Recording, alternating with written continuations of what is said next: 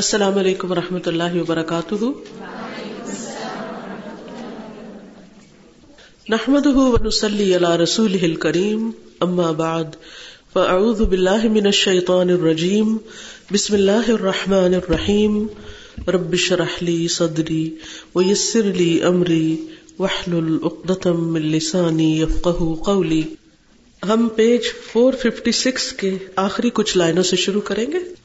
والرضا بالقضاء الكوني القدري الجاري على خلاف مراد العبد ومحبته مما لا يلائمه ولا يدخل تحت اختياره مستحب، وهذا كالمرض والفقر وأذى الخلق له والحر والبرد ونحو ذلك۔ بیسیکلی یہ جو چیپٹر ہم پڑھ رہے ہیں یہ ہے فقہ الحکمت فی کل ما خلقہ اللہ و امر بہ، اللہ تعالی کی حکمت کو سمجھنا اور ہر اس چیز کی حکمت جس کو اللہ نے پیدا کیا اور جس کا اس نے حکم دیا۔ یعنی دو طرح کی چیزیں ہیں، ایک اللہ تعالی کی تخلیق مخلوق، جیسے زمین، آسمان، ستارے، سیارے، ان کی پیدائش میں کیا حکمت ہے، اور پھر وہ احکامات جو ہمیں قرآن و سنت سے ملے ہیں ان احکامات میں کیا حکمت ہے۔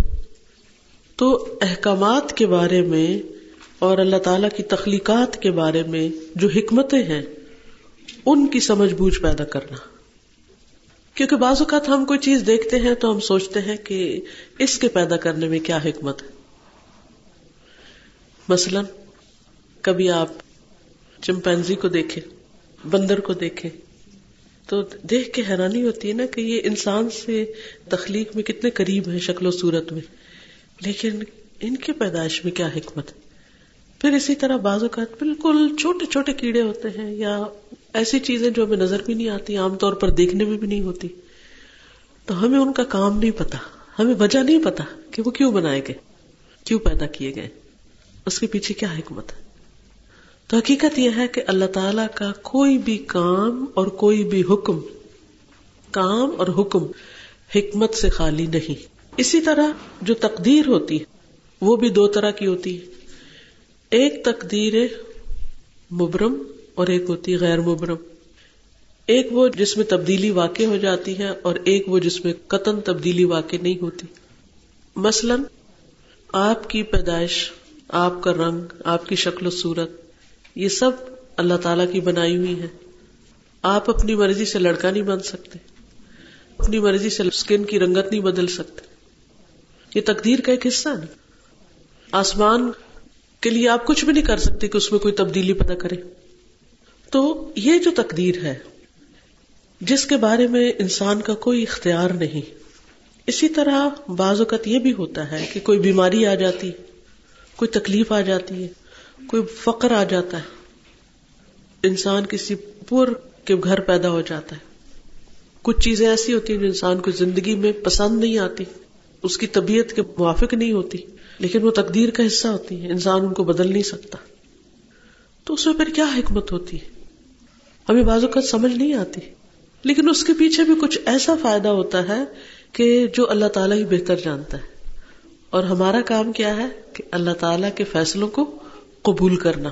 اسی کے بارے میں یہاں بات ہے، والرضا بالقضاء، راضی ہونا قضاء پر یعنی تقدیر پر، الکونی القدری جو کائنات سے متعلق ہے، جس کو تقدیر قدری بھی کہا جاتا ہے، الجاری جو جاری ہے، علی خلاف مراد العبد بندے کی مرضی کے خلاف، ومحبتہ اور اس کی محبت کے یا پسند کے، مما لا یلائمہ اس میں سے جو اس سے ملائمت نہیں رکھتی یعنی اس کے موافق نہیں یا اس کی مرضی کے مطابق نہیں، ولا یدخل تحت اختیارہ اور نہ اس کے اختیار میں آتی ہے، مستحب پسندیدہ ہے، پسندیدہ ہے یہ بات، کیا راضی ہونا ایسی تقدیر پر جو ہماری مرضی کے خلاف چیزیں ہو رہی ہیں ہماری زندگی میں، مثلا ہماری شکل و صورت، انسان ان پر راضی نہیں ہوتا لیکن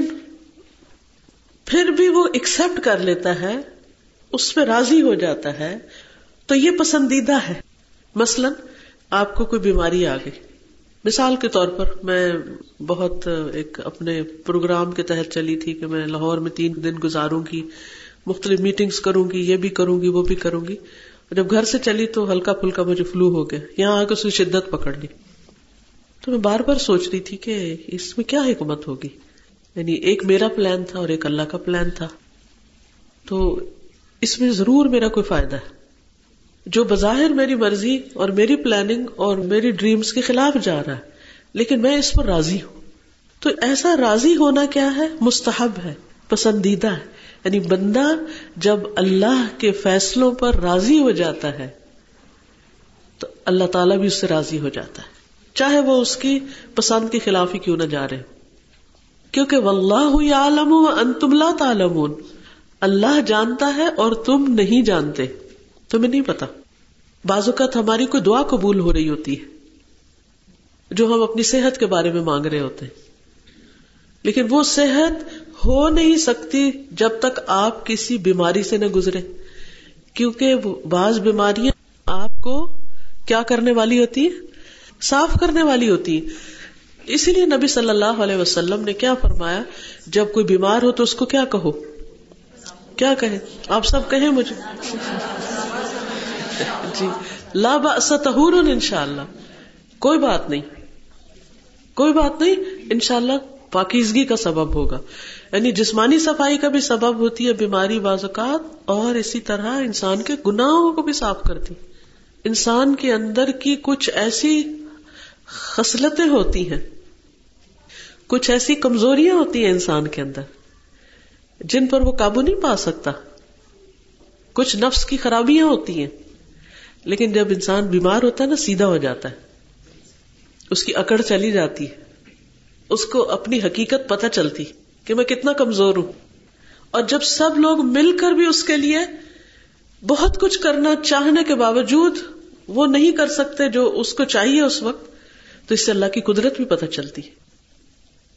اسی طرح کوئی بھی چیز انسان کی زندگی میں جب ہو رہی ہوتی ہے اور جو اس کی مرضی کے خلاف چل رہی ہوتی ہے تو اس کی حکمت اللہ کو پتہ ہوتی ہے، ہمیں نہ پتہ ہو کیونکہ ہم جاہل ہیں، لیکن اس پر راضی ہونا یہ اللہ تعالیٰ کو بہت پسند ہے، یہ پسندیدہ مستحب ہے۔ وَهَذَا كَالْمَرَضِ وَالْفَقْرِ، اور یہ بیماری کی طرح اور فقر، محتاجی، غربت کی طرح ہے، جیسے مثلا یہ مراد ہے۔ وَأَذَى الْخَلْقِ لَهُ، اور مخلوق کا اس کو تکلیف دینا، ستانا۔ اچھا بعض اوقات کیا ہوتا ہے، لوگ آپ کے خلاف غلط باتیں کرنا شروع کر دیتے ہیں جو آپ کو بڑا ہرٹ کرتی ہیں، آپ کے اوپر کوئی ایسا الزام رکھ دیتے ہیں کہ جس بات میں کوئی حقیقت ہی نہیں ہوتی، کوئی سچائی نہیں ہوتی، یعنی کہیں دور پار بھی وہ چیز ویسی نہیں ہوتی جس سے لوگ آپ کو اتہام کرتے ہیں یا الزام دیتے ہیں، تو یہ بھی انسان کی مرضی کے خلاف جاتی، انسان کو پسند نہیں آتی، یعنی آپ کو کبھی یہ پسند نہیں آئے گا کہ کوئی آپ کے خلاف ایسی بات کرے یا آپ پر کوئی ایسا الزام لگائے یا آپ کو کسی ایسی بات سے متہم کرے جو آپ کے اندر ہے ہی نہیں، نہ آپ کی وہ نیت تھی، نہ آپ کا وہ ارادہ تھا، نہ آپ نے وہ ویسا سوچ کے کیا، لیکن لوگوں نے غلط سمجھ لیا اور آپ کے بارے میں باتیں شروع کر دی، اس میں بھی کوئی حکمت ہوتی ہے۔ تو ایسی ساری چیزوں پر انسان کیوں صبر کرے، یعنی مرضی کے خلاف، مزاج کے خلاف، پسند کے خلاف ہونے والے واقعات اور چیزوں پر انسان کیوں راضی ہو، یہ اسی وقت ہو سکتا ہے جب انسان اس بات کو سمجھ لے کہ اس کے پیچھے کوئی حکمت ہے اور اللہ سبحانہ وتعالی اپنے بندوں پر ظلم نہیں کرتا۔ والحر والبرد ونحو ذلک، اور اسی طرح گرمی سردی، کبھی گرمی ہو جاتی ہے کبھی سردی ہو جاتی ہے، اور پھر کیا ہوتا ہے، گرمی آتی تو آپ کہتے ہیں گرمی آ گئی، سردی آتی تو آپ کہتے ہیں ہائے سردی آ گئی، نہ ہم گرمی پہ راضی نہ سردی پہ راضی، جب درمیانہ موسم ہوتا کہتے ہیں ہائے یہ کیا ہو گیا، کبھی سردی ہو جاتی کبھی گرمی ہو جاتی، کبھی دل چاہتا کہ جرسی پہن لو کبھی دل چاہتا اتار دو، اس میں کوئی حکمت ہے، اس کے پتہ نہیں کیا کیا فائدے جو ہمیں تو معلوم ہی نہیں ہے۔ ہمارا کام کیا ہے، ہم کیا کریں، کیا کریں، راضی ہو جائیں، قبول کر لیں اس کو، اس پر راضی ہو جائیں۔ والرضا بالقدر الجاری علیہ باختیارہ مما یکرہہ اللہ ویسخطہ وینہی عنہ کانواع الظلم والفسوق والعصیان حرام یعاقب علیہ۔ والرضا بالقدر الجاری علیہ، اور راضی ہونا اس قدر پر جو اس پر جاری ہے، بے اختیار ہی جو اس کے اختیار میں ہے، یعنی وہ کام کرنا جو انسان کے اختیار میں ہے، مما یکرہ اللہ، جن کو اللہ تعالیٰ ناپسند کرتا ہے، ویسخطہ، اور ان پہ ناراض ہوتا ہے، وینہا عنہ، اور ان سے روکتا ہے، کانواع الظلم، جیسے ظلم کی اقسام، والفسوقی، اور نافرمانی کی، والعصیانی، اور گناہ کی، حرام، یہ حرام ہے، یعاقب علیہ، اس پر سزا دی جائے گی. اچھا بعض اوقات انسان کیا کہتا ہے، میں اگر نماز نہیں پڑھا تو میری تقدیر میں یہ ہے، کہتے ہیں لوگ، کہتے ہیں یہ بات، اگر اللہ چاہتا تو میں نماز پڑھ لیتا، اللہ چاہتا تو میں ظلم نہ کرتا. تو اللہ تعالیٰ کبھی بھی کفر کو، ظلم کو، عصیان کو پسند نہیں کرتا، اور ان کے کرنے یا نہ کرنے کا انسان کو اختیار دیا گیا ہے.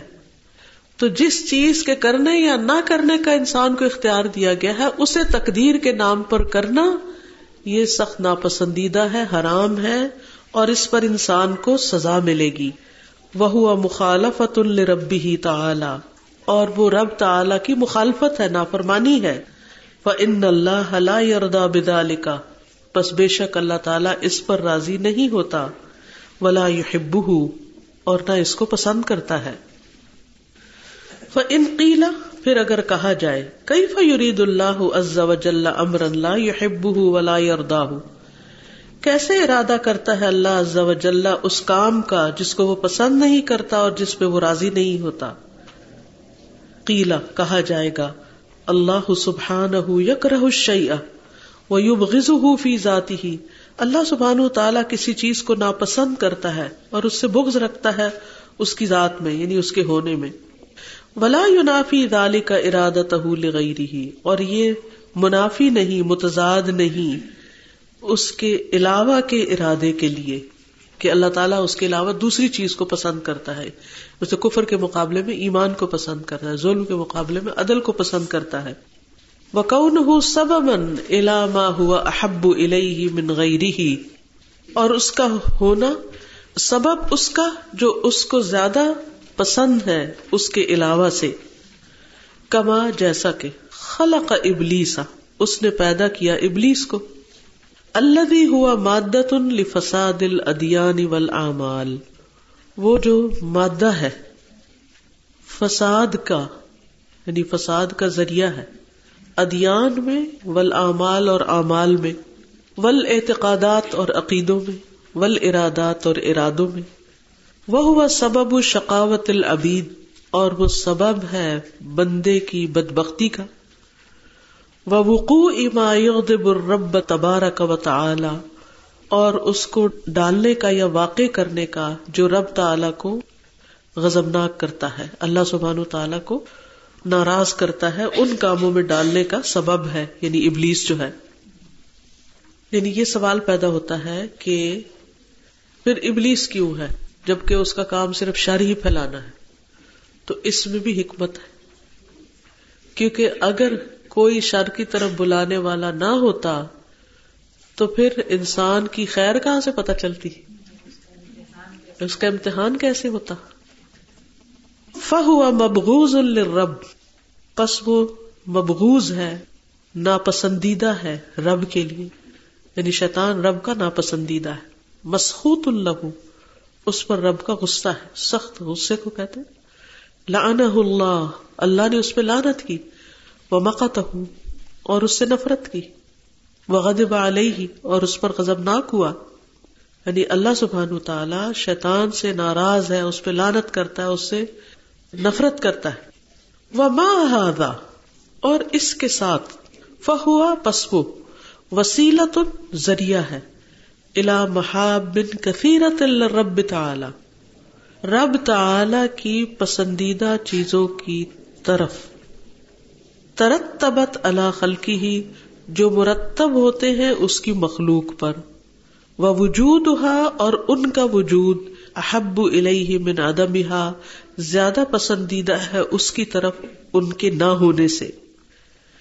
یعنی ابلیس کے ہونے کی وجہ سے بعض ایسے کام ہوتے ہیں کہ وہ کام اللہ تعالی کو پسند آتے ہیں. اس میں مثال کے طور پر اگر آپ کو کوئی برائی کی طرف بلا رہا ہے اور پھر آپ برائی کی طرف نہیں جاتے اور آپ نیکی کی طرف آتے، تو یہ خواہشات کا راستہ چھوڑنا، کفر کا راستہ چھوڑنا، نافرمانی کا چھوڑنا اور اللہ سبحانہ وتعالی کی طرف رغبت کرنا، یہ بہت بڑے درجے کی بات ہے. ایک شخص جس کے لیے کوئی امتحان ہی نہیں، کوئی اٹریکشن ہی نہیں، کوئی اس کی خواہش ہی نہیں، اس کے لیے تو کوئی امتحان ہی نہیں، اس کے لیے کیا مشکل ہے کہ وہ اچھا کام کرے. لیکن جس شخص کے پاس اختیار ہے، رستہ کھلا ہے حرام کا، پھر وہ حرام سے بچتا ہے اور حلال کی طرف آتا ہے. تو یہ اللہ تعالیٰ کو کہیں زیادہ پسند ہے، کیونکہ انسان اللہ کی خاطر کسی چیز کو روک رہا ہوتا ہے. منہا، اس میں سے، ظہور قدرت ربی، رب کی قدرت کا ظہور ہے، للعبادی، بندوں کے لیے، فی خلق المتضاداتی، متضاد چیزوں کی پیدائش میں. یعنی اللہ تعالیٰ کا ایک قاعدہ ہے، قانون ہے کہ اللہ تعالیٰ نے ہر چیز کا اپوزٹ پیدا کیا، مطلب خیر کے مقابلے میں شر رکھا ہے. جیسے آگے یہ بتائے گا کہ رات اور دن اور سردی گرمی، زندگی موت وغیرہ. فخلق هذه الذات، تو اس ذات کی تخلیق، التی ہی اخبث الذوات، وہ جو ساری ذاتوں میں سب سے زیادہ خبیث ہے، یعنی ابلیس سارے خبیثوں کا خبیث ہے، اخبث ہے. وسبب کل شر، ہر شر کا سبب ہے، فی مقابلت جبریل، جبریل کے مقابلے میں، التی ہی اشرف الذوات وسبب کل خیر، وہ جو سب سے بلند ذات ہے اور ہر خیر کا سبب ہے، ہر خیر کا ذریعہ ہے. تو یہ اللہ کی قدرت ہے کہ اللہ تعالیٰ نے جبریل کے مقابلے میں ابلیس کو پیدا کیا. وخلق اللیل والنہار، اور رات اور دن کی پیدائش، والحیات والموت، اور زندگی اور موت کی پیدائش، والذکر والانثی، مرد اور عورت کی پیدائش، والماء والنار، اور پانی اور آگ کی پیدائش، والخیر والشر، اور خیر اور شر کی تخلیق. کل ذالک، یہ سب کا سب، یدل، دلالت کرتا ہے، دلیل ہے، علی کمال قدرت اللہ و عزتہ، اللہ تعالی کی قدرت کے کمال اور اس کے غلبے کے کمال پر، کہ اللہ تعالیٰ کا حکم ہر چیز پر غالب ہے اور اللہ ہر چیز پر قادر ہے. وعظمت سلطانہ و ملکہ، اور اس کی حکومت اور اس کے ملک، بادشاہت کی عظمت پر مبنی ہے، یا اس کی دلیل ہے. فإنہ خلقہا، پس بے شک اسی نے ان کو پیدا کیا، وجعلہا محل تصرفہ و تدبیرہ، اور بنایا ان کو جگہ یا مقام، تصرف ہی، اپنے تصرف کا یعنی مینجمنٹ کا، و تدبیر ہی، اور اپنی تدبیر کا. اب آپ دیکھیے، اگر یہ ان چیزوں میں سے کسی بھی چیز کا اپوزٹ نہ ہوتا تو کیا ہوتا، دنیا کیسے ہوتی؟ مثلا رات کا اپوزٹ نہ ہوتا تو کیا ہوتا؟ ہر وقت رات ہوتی. دنیا کیسے ہوتی؟ کبھی کسی دن بادل ہو جائے نا اور سورج نہ نکلے تو دل کیسے ہو رہا ہوتا ہے؟ زندگی ہی زندگی ہوتی، موت نہ ہوتی. ہم موت کو ناپسند کرتے، لیکن موت بھی راحت من کل شر ہے، ہر شر سے انسان کو نجات دیتی. والذکر والانثی، اور صرف مرد ہوتے دنیا میں، عورتیں ہی نہ ہوتی، پھر کیا ہوتا؟ والماء والنار، اور پانی ہوتا اور آگ نہ ہوتی، یا آگ ہوتی اور پانی نہ ہوتا، پھر کیا بنتا؟ جہاں آگ لگ جاتی کبھی بجھائی نہ جا سکتی. والخیر والشر، اسی طرح خیر اور شر، اگر صرف خیر ہی خیر ہوتی تو امتحان کیا ہوتا، اور اگر صرف شر ہی شر ہوتا تو دنیا کا نقشہ کیا ہوتا. تو یہ اللہ تعالیٰ کی بہت بڑی قدرت ہے کہ اس نے چیزوں کو اپوزٹ کے ساتھ پیدا کیا ہے، اسی میں انسان کے لیے راحت ہے. فتبارک اللہ خالق ھذا وھذا، پس بہت بابرکت ہے اللہ جو اس کا اور اس کا خالق ہے، وَهُوَ الْحَكِيمُ الْعَلِيمُ، اور وہ حکمت والا ہے، علم والا ہے۔ اور حکمت کیا ہے اپوزٹ کے پیدا کرنے میں؟ وَمِنْهَا ظُهُورُ آثَارِ أَسْمَائِهِ الْقَهْرِيَّةِ كَالْقَهَّارِ وَشَدِيدِ الْعِقَابِ وَالْمُعِزِّ الْمُذِلِّ وَالنَّافِعِ الضَّارِ وَنَحْوِهَا۔ اور اسی میں سے ہے ظاہر ہونا اس کے قہری اسما کا، یعنی وہ نام جس میں اس کے قہر یا غلبے کی علامت ہے، یعنی اس سے اس کے ایسے ناموں کا پتہ چلتا ہے کہ اللہ تعالیٰ ہر چیز پر تسلط رکھتا ہے، غلبہ رکھتا ہے۔ جیسے القہار اس کا نام ہے، وہ غلبہ رکھتا ہے تو جو چاہتا ہے نا کرتا ہے۔ شدید العقاب، سخت سزا دینے والا ہے۔ المعز المذل، عزت دینے والا ہے، ذلت دینے والا ہے۔ والنافع الضار، نفع دینے والا ہے، نقصان بھی دے سکتا ہے، نقصان دینے والا۔ ونحوها وغیرہ وغیرہ۔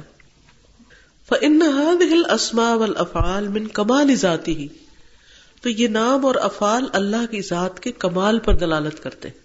فلا بد من وجود متعلقها، تو لازم ہے اس کے متعلق کا وجود، یعنی جن پر یہ نافذ ہوتے ہیں۔ وَلَوْ كَانَ الْخَلْقُ كُلُّهُمْ عَلَى طَبِيعَةِ الْمَلِكِ، اگر ہوتی مخلوق ساری کی ساری بادشاہ کی طبیعت کے موافق، لم يظهر اثر هذه الاسماء والافعال، تو نہ ظاہر ہوتا اثر ان ناموں اور کاموں کا۔ اگر ہر کوئی صرف نیک ہی ہوتا تو کیسے پتہ چلتا کہ اللہ تعالیٰ یعنی شدید العقاب بھی ہے، اس کی یہ صفت تو نہ سامنے آتی۔ وَمِنْهَا ظُهُورُ آثَارِ أَسْمَائِهِ الْمُتَضَمِّنَةِ لِحِلْمِهِ وَعَفْوِهِ، اور اس کی حکمتوں میں سے اس کے ناموں کے آثار کا ظاہر ہونا، المتضمنة جو مشتمل ہے، لِحِلْمِهِ وَعَفْوِهِ، اس کے حلم اور معاف کرنے پر، درگزر کرنے پر، وَسَتْرِهِ اور اس کے ڈھانپنے پر، یعنی اللہ تعالیٰ گناہوں کو چھپاتا ہے۔ فلولا فلولا خلق ما يكرهه من الاسباب المفضيه الى ظهور آثار هذه الاسماء لتعطلت هذه الحكم والفوائد، اور اگر وہ نہ پیدا کرتا جس کو وہ ناپسند کرتا ہے اسباب میں سے جو لے جاتی ہیں ان چیزوں کے ظاہر ہونے کی طرف، ان اسماء کے آثار کے ظاہر ہونے کی طرف، تو ان کی حکمتیں اور فائدے معطل ہو جاتے، ختم ہو جاتے۔ وَمِنْهَا، اور اسی میں سے ہے، ظہور آثار الاسماء المتضمنة للحکمت والخبرت۔ وَمِنْهَا، اور اسی میں سے ہے، ظہور، ظاہر ہونا، آثار الاسماء، ان ناموں کے آثار کا، المتضمنة جو مشتمل ہے، للحکمت والخبرت، حکمت اور وزڈم پر۔ فَإِنَّهُ سُبْحَانَهُ الْحَكِيمُ الْخَبِيرُ، پس بے شک اللہ سبحانہ وتعالی حکمت والا ہے، باخبر ہے۔ الَّذِي يَدَعُ الْأَشْيَاءَ مَوَادِعَهَا، جو چیزوں کو ان کی جگہ پر رکھتا ہے، ان کے اصل مقام پر رکھتا ہے۔ وَيُنَزِّلُهَا مَنَازِلَهَا اللَّائِقَةَ بِهَا، اور ان کو ایسی جگہوں پر اتارتا ہے، رکھتا ہے جس کے وہ لائق ہے۔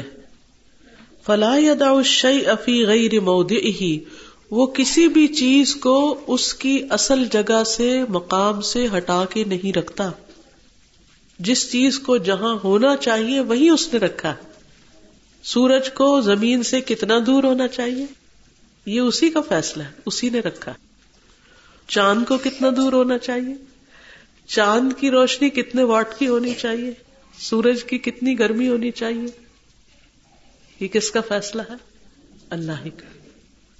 تو ان تمام چیزوں میں اس کی حکمت ظاہر ہوتی ہے، اس کے ناموں کی حکمت ظاہر ہوتی ہے، جس سے اللہ سبحانہ وتعالی کا تعارف ہوتا ہے، پہچان ہوتی ہے۔ فلا يدع سبحانہ الحرمان والمنع موضع العطاء والفضل، تو اللہ سبحانہ وتعالی حرمان یعنی محرومی کو، ومنع اور روکنے کو، عطا اور فضل کی جگہ پہ نہیں رکھتا۔ یعنی اس کو پتا ہے کہ کس کو کیا دینا ہے اور کیا نہیں دینا، کون کس قابل ہے. اگر یہ پتا چل جائے، سبحان اللہ، تمہارے سارے گلے شکوے ختم ہو جائیں. ہم بعض اوقات کہتے ہیں نا، ہمیں یہ کیوں نہیں ملا، وہ کیوں نہیں ملا، یہ چیز ایسے کیوں ہوگی، ویسے کیوں ہو گئی. یہ اللہ کو پتا ہے. یَهَبُ لِمَن یَشَاءُ اِنَاثًا وَیَهَبُ لِمَن یَشَاءُ الذُّکُورَ، جس کو چاہتا ہے بیٹیاں دیتا ہے، جس کو چاہتا ہے بیٹے دیتا ہے، جس کو چاہتا ہے ملا کے دیتا ہے، جس کو چاہتا ہے کچھ بھی نہیں دیتا. یہ بھی اس کی حکمت ہے، یہ اس کا فیصلہ ہے. اس کو پتا ہے کس کو کیا دینا ہے، کتنا دینا ہے، کیسا دینا ہے. کیونکہ لا یکلف اللہ نفسا الا وسعہا، اللہ تعالیٰ کسی جان پر اس کی ہمت سے بڑھ کے بوجھ نہیں ڈالتا. بعض اوقات ہم ایک چیز کو اپنے لیے پسند کرتے ہیں کہ ہمیں یہ مل جائے، لیکن اللہ کو پتا ہے کہ ہم اس کو سنبھالنے کے قابل نہیں ہیں، ہم اس کا حق ادا نہیں کر سکتے. اللہ نے اگر وہ خاص چیز ہمیں نہیں دی تو ہمیں کسی بڑی مشکل سے بچایا ہے، لیکن ہمیں اس موقع پر یہ بات یاد نہیں رہتی، اس لیے ہم اللہ تعالیٰ سے شکوے کرتے رہتے ہیں، ناراض رہتے ہیں، اپسٹ ہوتے ہیں. حالانکہ ایسا ہونا نہیں چاہیے، رضیت باللہ ربن کہنا چاہیے. کیونکہ ہم تو اپنے طریقے پہ سوچتے ہیں نا کہ نہیں، میں تو یہ بھی کر سکتی، یہ بھی کر سکتی، میرے لیے تو کچھ مشکل ہے. اللہ کو پتا ہے کیا مشکل اور کیا نہیں، ہمیں تو نہیں پتا. یہ بڑی زبردست بات ہے کہ اللہ سبحانہ و تعالی حرمان اور منع کو عطا اور فضل کی جگہ پر نہیں رکھتا. جہاں اس نے دینا ہے اس نے دینا ہے، اور جہاں اس نے روکنا ہے اس نے روکنا ہے. ولا الفضل والعطاء، اور نہ فضل اور عطا یعنی بخشش کو موضع الحرمان والمنع، حرمان اور منع کی جگہ پر نہیں رکھتا. ولا الثواب موضع العقاب، اور ثواب کو سزا کی جگہ پر نہیں رکھتا. یعنی اگر کوئی غلط کام کرتا ہے تو اس کو ثواب نہیں دیتا. کیا خیال، اگر ایسا کیا جاتا تو پھر کیا یہ فیئر ہوتا؟ قطعاً نہیں. ولا الثواب موضع العقاب، اسی طرح ثواب کو بھی سزا کی جگہ پر نہیں رکھتا. ولا الخفض موضع الرفع، اور خفض کہتے ہیں نیچے جھکانے کو، خفض کو، نیچے والی چیز کو بلندی والی جگہ پر نہیں رکھتا. ولا العز مکان الذل، عزت کو ذلت والی جگہ پر نہیں رکھتا. ولا یامر بما ينبغي النهي عنه، اور نہ حکم دیتا ہے کسی ایسی چیز کا جس کو کرنا نہیں چاہیے. کسی چیز کو کرنے کا حکم نہیں دیا اس نے جس کو کرنا نہیں چاہیے تھا. تو گویا جتنی بھی چیزیں جن کے کرنے کا اللہ سبحانہ تعالیٰ نے ہمیں حکم دیا ہے، وہ دراصل اس لیے کہ وہ کرنی چاہیے تھی، ورنہ وہ حکم نہ دیتا. اور جن چیزوں سے اس نے روکا ہے وہ اس لائق تھی کہ ان سے روکا جائے، اسی لیے اللہ نے ان سے رکنے کا حکم دیا ہے. وَلَا يَنْهَا عَمَّا يَنْبَغِي الْأَمْرُ بِهِ، اور نہ وہ روکتا ہے اس سے جو چاہیے کہ کرے انسان اس کو یا حکم ہو اس کا. فَهُوَ سُبْحَانَهُ الْحَكِيمُ الْعَلِيمُ الَّذِي يَعْلَمُ أَيْنَ يَجْعَلَ رِسَالَتَهُ، پس وہ سبحانہ و تعالی حکیم اور علیم ہے، وہ جو جانتا ہے کہ اپنی رسالت کو کہاں رکھے، کس کو اپنا رسول بنائے. اللہ سبحانہ وتعالیٰ نے آدم کی ساری اولاد کے دلوں کو دیکھا، سب سے بہتر دل کس کا پایا؟ محمد صلی اللہ علیہ وسلم کا. اپنی وحی کے لیے پھر اس دل کو منتخب کیا، ان کو رسول بنایا. ابو جہل کو تو نہیں بنایا، حالانکہ اس کو مکہ کا ابو الحکم کہا جاتا تھا، سب سے سمجھدار آدمی، لیکن حقیقت میں وہ نہیں تھا. اسی لیے جب نبی صلی اللہ علیہ وسلم کو رسالت ملی تو سب سے بڑا دشمن بن گیا، اس کا شر کھل کے سامنے آ گیا. جس کو لوگ بڑا حکیم اور سمجھدار سمجھتے تھے، اس نے سب سے بڑی ناسمجھی کا ثبوت دیا. تو اصل حقیقت تو چیزوں کی اللہ ہی کو پتا ہے نا. وَأَعْلَمُ بِمَنْ يَصْلُحُ لِقُبُولِهَا، اور وہ زیادہ جانتا ہے کہ اس کو قبول کرنے کے لائق کون ہے. وَيَشْكُرُهُ عَلَى وُصُولِهَا، اور شکر ادا کرتا ہے اس کے پانے پر. وَأَعْلَمُ بِمَنْ لَا يَصْلُحُ لِذَلِكَ، اور وہ زیادہ جانتا ہے جو اس کا اہل نہیں ہے، جو ایسا نہیں کرنے والا. وَهُوَ أَحْكَمُ مِنْ أَنْ يَمْنَعَهَا أَهْلَهَا وَأَنْ يَدَعَهَا عِنْدَ غَيْرِ أَهْلِهَا. وَهُوَ أَحْكَمُ، اور وہ سب سے بہترین فیصلہ کرنے والا ہے، سب سے اچھا فیصلہ کرنے والا ہے کہ روکے اس کو اس سے جو اس کا اہل ہے، اور یہ کہ رکھے اس کو اس کے نااہل کے پاس. یعنی اللہ تعالیٰ زیادہ بہتر فیصلہ کرنے والا ہے کہ کہاں وہ اس کو رکھے، اہل کے پاس یا نااہل کے پاس، یہ مراد ہے. فَلَوْ قَدَّرَ سُبْحَانَهُ عَدَمَ الْأَسْبَابِ الْمَكْرُوهَةِ الْبَغِيزَةِ لَهُ لَتَعَتَّلَتْ هَذِهِ الْآثَارِ وَلَمْ تَظْهَرْ لِخَلْقِهِ وَلَتَعَتَّلَتْ تِلْكَ الْحِكَمْ وَالْمَسَالِحَ الْمُتَرَتِّبَةَ عَلَيْهَا وَفَوَاتُهَا شَرٌّ مِّنْ حُصُولِ تِلْكَ الْأَسْبَابِ. فَلَوْ قَدَّرَ سُبْحَانَهُ، پھر اگر مقدر کرتا اللہ سبحانہ وتعالی عدم الاسباب المکروہ، ناپسندیدہ اسباب کا نہ ہونا، البغیزتی جو ناپسندیدہ ہے، مکروہ اور مبغوز، لہو اس کے نزدیک، لتعطلت البتہ معطل ہو جاتے، ختم ہو جاتے، هذه الاثار یہ اثرات آثار، ولم تظہر لخلقہ اور نہ ظاہر ہوتے اس کی مخلوق میں، ولتعطلت تلک الحکم والمصالح اور یہ حکمتیں اور مصلحتیں بھی معطل ہو جاتی، ختم ہو جاتی، المترتبۃ علیہا جو اس پر مرتب ہے، وفواتھا اور ان کا ختم ہونا، شر من حصول تلک الاسباب برا ہے ان اسباب کے حصول سے. تو خلاصہ یہی ہے کہ جو بھی اللہ تعالیٰ نے جس چیز کے اندر حکمت رکھی ہے وہ اس کا عین درست فیصلہ ہے اور بندے کو اس پر ناراض نہیں ہونا چاہیے.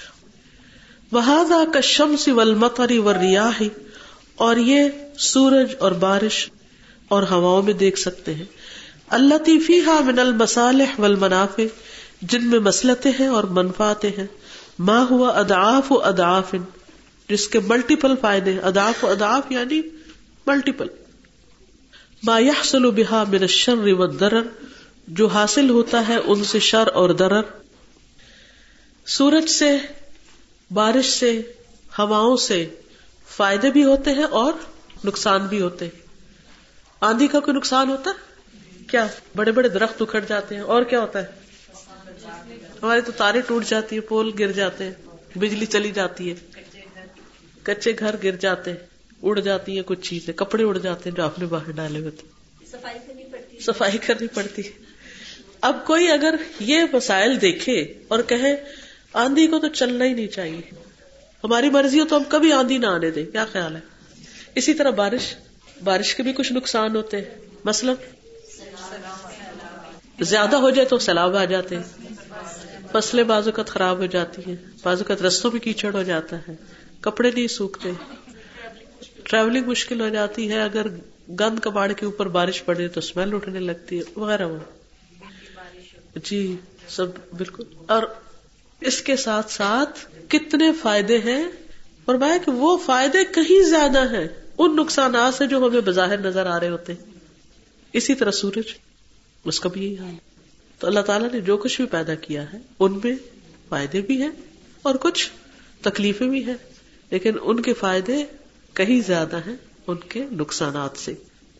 ومنہا اور اس میں سے، یعنی حکمتوں میں سے، حصول العبودیت، عبودیت کا حصول ہے، یعنی عبادت کا ہونا ہے، المتنوعاتی مختلف قسم کی، اللتی لولا خلق ابلیس لما حصلت اگر ابلیس نہ ہوتا تو وہ باتیں ہم کر ہی نہ سکتے.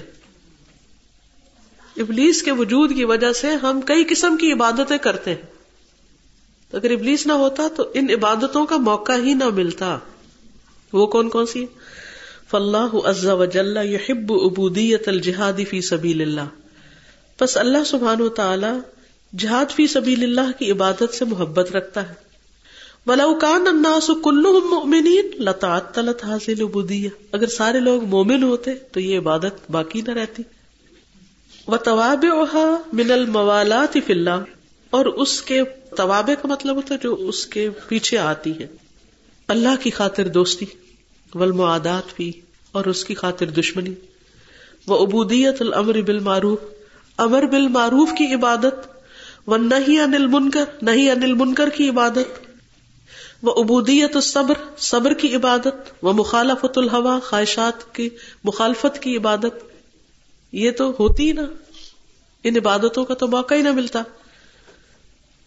فسبحان من بہرت حکمتہ العقول والالباب. تو پاک ہے جس کی حکمت نے حیران کر دیا عقلوں کو اور دماغوں کو. وہو الحکیم الخبیر، اور وہ حکمت والا ہے، خبر رکھنے والا ہے. ومنها عبودیت التوبة والاستغفار، اور اسی میں سے توبہ اور استغفار کی عبادت ہے. فہو سبحانہ یحب التوابین، تو اللہ سبحانہ تعالیٰ بہت توبہ کرنے والوں سے محبت رکھتا ہے. ولو اطلت الاسباب، اگر اسباب ہی ختم ہو جاتے، اللتی یتاب منها، جس کی وجہ سے توبہ کی جاتی ہے، لتعطلت عبودیت التوبہ والاستغفار، تو توبہ استغفار کی عبادت بھی ختم ہو جاتی. یعنی اگر گناہ ہی نہ ہوتے تو پھر استغفار بھی نہ ہوتا، اور اللہ تعالیٰ استغفار سے محبت کرتا ہے، تو وہ ہمیں موقع ہی نہ ملتا اللہ کی محبت حاصل کرنے کا. ومنها عبودیت مجاہدت عدو اللہ، اور اسی میں سے عبادت کرنا ہے اللہ کے دشمن سے مجاہدہ کرنے کی، یعنی اسٹرگل کرنے کی، کشمکش کرنے کی، لڑنے کی. جس دشمن کے ساتھ ہماری ایک اسٹرگل چل رہی ہوتی ہے نا، ودن اور نفس اور ودن شیطان کے ساتھ، یا اللہ کے جو دوسرے دشمن ہیں ان کے ساتھ. ومراحمتہ فی اللہ، اور اللہ کی خاطر اس کو ذلیل کرنے میں. ومخالفتہ، اور اس کی مخالفت کرنے میں. وذالک من احب العبودیۃ الیہ، اور یہ اس کے نزدیک سب سے پسندیدہ عبادت ہے. فَإِنَّهُ سُبْحَانَهُ يُحِبُّ مِنْ وَلِيِّهِ أَنْ يُغِيظَ عَدُوَّهُ وَيُرَاغِمَهُ وَيُجَاهِدَهُ، کیونکہ اللہ سبحانہ وتعالیٰ اپنے دوست سے یہ پسند کرتا ہے کہ وہ اس کے دشمن کو غضبناک کرے، یعنی اللہ کے دشمن کو، اور اس کو نیچا دکھائے اور اس سے جہاد کرے. وَمِنْهَا أَنْ يَتَعَبَّدَ لَهُ بِالْإِسْتِعَاذَةِ مِنْ عَدُوِّهِ، اور انہی حکمتوں میں سے یہ ہے کہ انسان عبادت کرتا ہے اس کی اس کے دشمن سے بچنے کے لیے پناہ لے کر اللہ کی، یعنی اعوذ باللہ من الشیطان الرجیم کہنا ایک عبادت ہے. تو کہ شیطان ہی نہ ہوتا تو یہ عبادت کیسے کرتے، یہ کیسے کہتے. وَسُؤَالُهُ أَن يُجِيرَهُ مِنْهُ، اور اس سے دعا کرنا، سوال کرنا کہ اللہ تعالیٰ اس سے بچنے کے لیے ہمیں پناہ دے. وَيَعْصِمَهُ مِنْ كَيْدِهِ وَمَكْرِهِ وَشَرِّهِ، اور بچائے اسے اس کی چال اور اس کے مکر اور اس کے شر سے. وَمِنْهَا أَنَّ عَبِيدَهُ يَشْتَدُّ خَوْفُهُمْ وَحَذَرُهُمْ إِذَا رَأَوْا مَا حَلَّ بَعْدُهُ مِنَ الطَّرْدِ وَاللَّعْنِ بِسَبَبِ مَعْصِيَتِهِ فَيَحْذَرُونَ مَعْصِيَتَهُ وَيُبَادِرُونَ إِلَى طَاعَتِهِ. وَمِنْهَا، اور اسی میں سے، یعنی انہی حکمتوں میں سے، أَنَّ عَبِيدَهُ، کہ اس کے بندے، یشتد خوفہم، بڑھ جاتا ہے ان کا خوف، اور وحذرہم، حذر الموت جیسے آتا، اذا رأوا، جب وہ دیکھتے ہیں، ما حل، جو اترا، بعدوہ، تو اس کو دور کرتے ہیں، من الطرد واللعن، یعنی دفع کر کے، لعنت کر کے، بسبب معصیتہ، اس کی نافرمانی کے سبب. فیحذرون معصیتہ، تو وہ ڈرتے ہیں اللہ کی نافرمانی سے.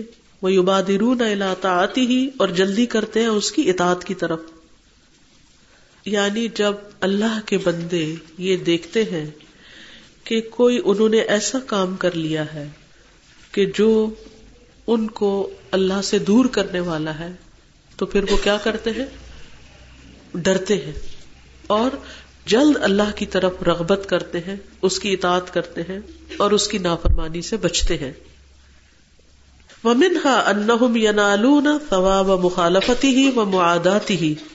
وَمِنْهَا، اور اسی میں سے ہے، أَنَّهُمْ، کہ بے شک وہ، يَنَالُونَ، پا لیتے ہیں، ثَوَابَ، ثواب، مُخَالَفَتِهِ، اس کی مخالفت کا، کس کی مخالفت کا، شیطان کی، وَمُعَادَاتِهِ، اور اس کی دشمنی کا. وَمِنْهَا أَنَّ نَفْسَ اتِّخَاذِهِ عُدُوًّا مِنْ أَكْبَرِ أَنْوَاعِ الْعُبُودِيَّةِ وَأَجَلِّهَا.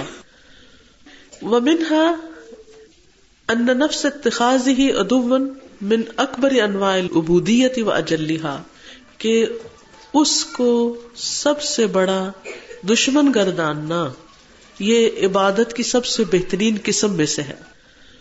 وَهُوَ مَحْبُوبٌ لِلرَّبِّ عَزَّ وَجَلَّ، اور یہ اللہ تعالیٰ کو محبوب ہے، پسندیدہ ہے.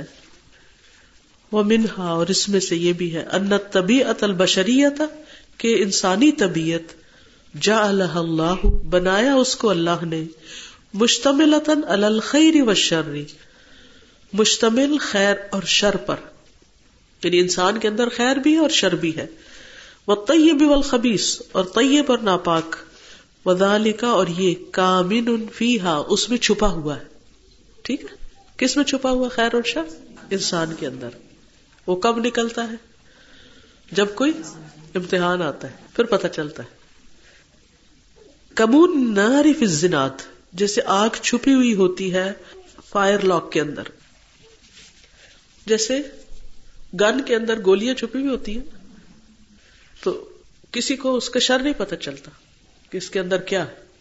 اس کے اندر خیر بھی اور شر بھی، اگر وہ صحیح جگہ پر استعمال ہو تو خیر ہے، اگر غلط جگہ پر استعمال ہو تو شر. اسی طرح انسان کے اندر بھی خیر اور شر چھپا ہوا ہوتا ہے.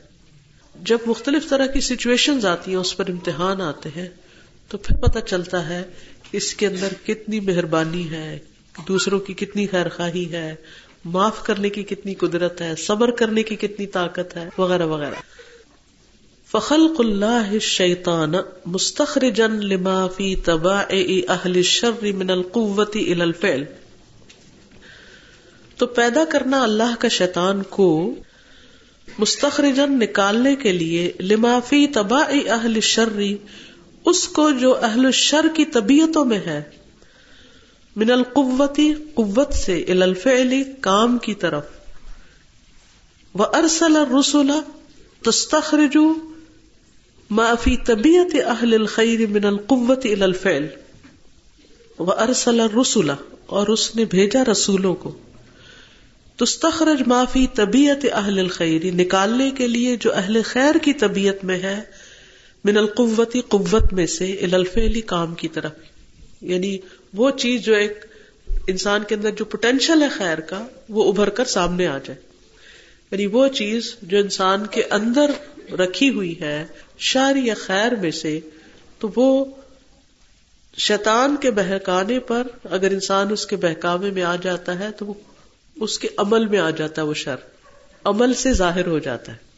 اگر اللہ سبحانہ و تعالی صرف اپنے علم اور حکمت کی بنا پر انسانوں کو جنت یا جہنم میں ڈال دیتا، ہو سکتا ہے کہ لوگ کہتے کہ یہ ظلم ہے، ہمیں تو کام کا موقع ہی نہیں دیا گیا. لیکن کام کا موقع کب ملتا ہے کسی کو؟ انسان کی طاقت کا کب پتہ چلتا ہے؟ جب کوئی موقع سامنے آتا ہے، یعنی جب انسان کچھ کر کے دکھاتا ہے تو ہی پتہ چلتا ہے کہ وہ کس کیلیبر کا ہے، کس کوالٹی کا ہے. ٹھیک ہے نا. اب مثلا ایک بڑی خوبصورت چھری کہیں رکھی ہوئی ہے لیکن آپ نے استعمال نہیں کیا، تو آپ سمجھتے کہ بڑی اچھی لگ رہی ہے، اور کئی دفعہ میں ایسی چیزیں خرید کے بھی لے آتے ہیں، لیکن جب گھر آ کے وہ کام لینے لگتے ہیں تو وہ تو اس کا خیر اور شر کب پتہ چلا؟ جب وہ عمل میں آیا. تو شیطان شر کی طرف بلاتا ہے اور انسان اس کے پیچھے چل پڑتا ہے، تو پتہ چل جاتا ہے کہ یہ شخص شر کا چاہنے والا ہے، اس لیے اس کے پیچھے چلا. اور رسول جب ہدایت کی طرف بلاتے ہیں تو جو اس کے پیچھے چل پڑتے ہیں، تو پتہ چلتا ہے کہ یہ شخص خیر کا متلاشی. ہم زندگی میں جو بھی راستہ اختیار کرتے ہیں، یہ دراصل اپنی چوائس کے ساتھ کرتے ہیں، اور اس سے کھل کے سامنے آ جاتا ہے کہ ہم کون ہیں ہم کون ہیں اور اگر یہ قوتیں نہ ہوتی تو پھر پتہ نہ چلتا.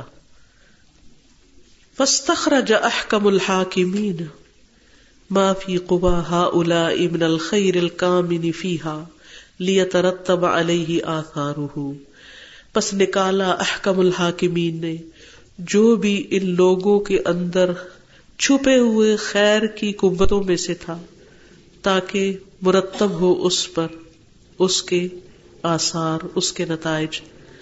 وما فی قوا اولئک من الشر، اور جو بھی قوتوں میں سے تھا شر کی، وہ بھی ظاہر ہو، لیترتب علیہ آثارہ، تاکہ مرتب ہو اس پر اس کے آثار. وتظہر حکمتہ فی اکرام اہل الخیر وعقوبۃ اہل الشر، اور ظاہر ہو جائے اس کی حکمت نیک لوگوں کے اہل خیر کے اکرام میں اور اہل شر کی سزا میں، کہ اللہ تعالیٰ نیک لوگوں کو جنت میں کیوں ڈال رہا ہے اور برے لوگوں کو جہنم میں کیوں پھینک رہا ہے. یہ اس لیے اللہ سبحانہ وتعالیٰ ایسے مواقع سامنے لاتا ہے کہ جس سے ہر ایک کا خیر اور شر کھل کے سامنے آ جائے. فالملائکۃ، تو فرشتوں نے، ظنوا، خیال کیا، ان وجود من یسبح بحمدہ ویقدسہ اولا من وجود من یعصیہ ویخالفہ، کہ وجود اس کا جو اپنے رب کی حمد کے ساتھ اس کی تسبیح کرتا ہے اور اس کی پاکی بیان کرتا ہے، اولا زیادہ بہتر ہے، من وجودی اس کے وجود سے، میں یعصیہ جو اس کی نافرمانی کرے گا، ویخالفہ اور اس کی مخالفت کرے گا، یعنی انسان کو پیدا کرنا. فَأَجَابَهُمْ سُبْحَانَهُ، تو اللہ سبحانہ تعالیٰ نے ان کو کیا جواب دیا؟ جواب دیا بِأَنَّهُ يَعْلَمُ مِنَ الْحِكَمِ وَالْمَصَالِحِ فِي خَلْقِ هَذَا النَّوْعِ، کہ وہ جانتا ہے حکمتیں اور مصلحتیں اس نوع کی تخلیق میں، کہ اس انسان کو کیوں بنانا چاہیے. مَا لَا تَعْلَمُهُ الْمَلَائِكَةُ، جو فرشتے نہیں جانتے. کما حق اللہ عنہم ذالک بقولہ، جیسا کہ بیان کیا اللہ تعالیٰ نے ان کی طرف سے اس قول میں. وَإِذْ قَالَ رَبُّكَ لِلْمَلَائِكَةِ إِنِّي جَاعِلٌ فِي الْأَرْضِ خَلِيفَةً، جب تیرے رب نے فرمایا کہ بے شک میں زمین میں خلیفہ بنانے والا ہوں. قَالُوا أَتَجْعَلُ فِيهَا مَن يُفْسِدُ فِيهَا، انہوں نے کہا کیا تو بنائے گا اس میں جو اس میں فساد کرے گا، وَيَسْفِكُ الدِّمَاءَ اور خون بہائے گا، وَنَحْنُ نُسَبِّحُ بِحَمْدِكَ وَنُقَدِّسُ لَكَ، اور ہم تسبیح کر رہے ہیں تیری حمد کے ساتھ اور تیری پاکی بیان کر رہے ہیں. قال انی اعلم ما لا تعلمون، فرمایا بے شک میں جو جانتا ہوں تم نہیں جانتے. وَإِذْ قَالَ رَبُّكَ لِلْمَلَائِكَةِ إِنِّي جَاعِلٌ فِي الْأَرْضِ خَلِيفَةً قَالُوا أَتَجْعَلُ فِيهَا مَن يفسد فيها ويسفك الدماء ونحن نسبح بحمدك ونقدس لك قال إني أعلم ما لا تعلمون. ألا ما أقل، خبردار کتنا کم ہے علم الخلق، مخلوق کا علم، بقدرت رب العالمین، رب العالمین کی قدرت کے بارے میں، وحکمت احکم الحاکمین، اور احکم الحاکمین کی حکمت کو جاننے کے بارے میں انسان کتنا کم جانتا ہے. وَمِنْهَا أَنَّ ظُهُورَ كَثِيرٍ مِّنْ آيَاتِ اللَّهِ وَعَجَائِبِ صُنْعِهِ إِنَّمَا حَصَلَ بِسَبَبِ وُقُوعِ الْكُفْرِ وَالشَّرِّ مِنَ النُّفُوسِ الْكَافِرَةِ الظَّالِمَةِ، اور اس میں سے یہ بھی ہے ظاہر ہونا اللہ کی بہت سی نشانیوں کا اور اس کی صنعت کے عجائبات کا. انما حصل، بے شک یہ حاصل ہوا، بسبب وقوع الکفر، کفر کے واقع ہونے کی وجہ سے، والشر اور شر کے، من النفوس الکافرۃ الظالمۃ، کافر ظالم لوگوں کے، یعنی کافر ظالم لوگوں کے کفر میں مبتلا ہونے کی وجہ سے اللہ تعالی کی کئی نشانیاں سامنے آئیں. کا آیت طوفان فی قوم نوح، قوم نوح کے اندر جو طوفان آیا وہ کیا اللہ کی قدرت تھی کہ زمین آسمان کا پانی مل گیا. یہ کتنی بڑی نشانی ہے. یہ کب سامنے آئی؟ جب قوم نوح نے کیا کیا؟ انکار کیا. تو یہ نشانیاں ظاہر نہ ہوتی اگر لوگ ایسا نہ کرتے. وآیت الریح فی قوم عاد، قوم عاد کے بارے میں ہوا کی نشانی، کتنی تیز ہوا تھی کہ انسانوں کو اٹھا اٹھا کے پھینک دیا اس نے. وآیت اہلاک ثمود، اور ثمود کو ہلاک کرنے کی نشانی کس چیز سے کیا تھا؟ ایک چیخ سے. وقوم لوط، اور قوم لوط کو ہلاک کرنے میں جو نشانی تھی. وآیت انقلاب النار بردن و سلامن، اور نشانی بدل جانے کے آگ کا ٹھنڈک اور سلامتی. یہ کس کے ساتھ ہوا؟ اللہ ابراہیم ابراہیم علیہ السلام پر. وآیت موسیٰ مع فرعون و بنی اسرائیل، اور موسیٰ علیہ السلام کی نشانی فرعون اور بنی اسرائیل کے ساتھ، بانفلاق البحر، سمندر کے پھٹ جانے کی. وخروج الماء من الحجر، اور پانی کے پتھر میں سے نکل آنے، ونحو ذالک، وغیرہ وغیرہ. فلولا کفر الکافرین، پھر اگر نہ ہوتا کافروں کا کفر، و اناد الجاہدین، اور انکار کرنے والوں کی دشمنی، لما ظہرت هذه الآیات الباہرۃ، تو نہ نظر آتی نہ ظاہر ہوتی یہ حیران کن نشانیاں کما قال سبحانہ، جیسا کہ اللہ تعالیٰ کا فرمان ہے، ان فی ذلک لآیہ، بے شک اس میں البتہ ایک نشانی ہے، وما کان اکثرہم مؤمنین، اور نہیں تھے ان کے اکثر ایمان لانے والے، وان ربک لہو العزیز الرحیم، اور بے شک تیرا رب البتہ وہ عزیز الرحیم ہے۔ ان فی ذلک لآیہ وما کان اکثرہم مؤمنین وان ربک لہو العزیز الرحیم۔ جزاکم اللہ خیرا، آج کے لیے اتنا ہی کافی۔ الحمدللہ اللہ تعالیٰ نے یہ بھی کروا دیا، اللہ کا بہت شکر ہے، اور آپ سب کے آنے کا شکریہ اور مجھے برداشت کرنے کا، کیونکہ مسلسل عجیب سی حالت آپ کو دیکھنی پڑی ہے۔ اللہ تعالیٰ اسے قبول کرے ہم سب سے۔ سبحانک اللہم و بحمدک، اشہد ان لا الہ الا انت، استغفرک و اتوب الیک۔ السلام علیکم و رحمۃ اللہ وبرکاتہ۔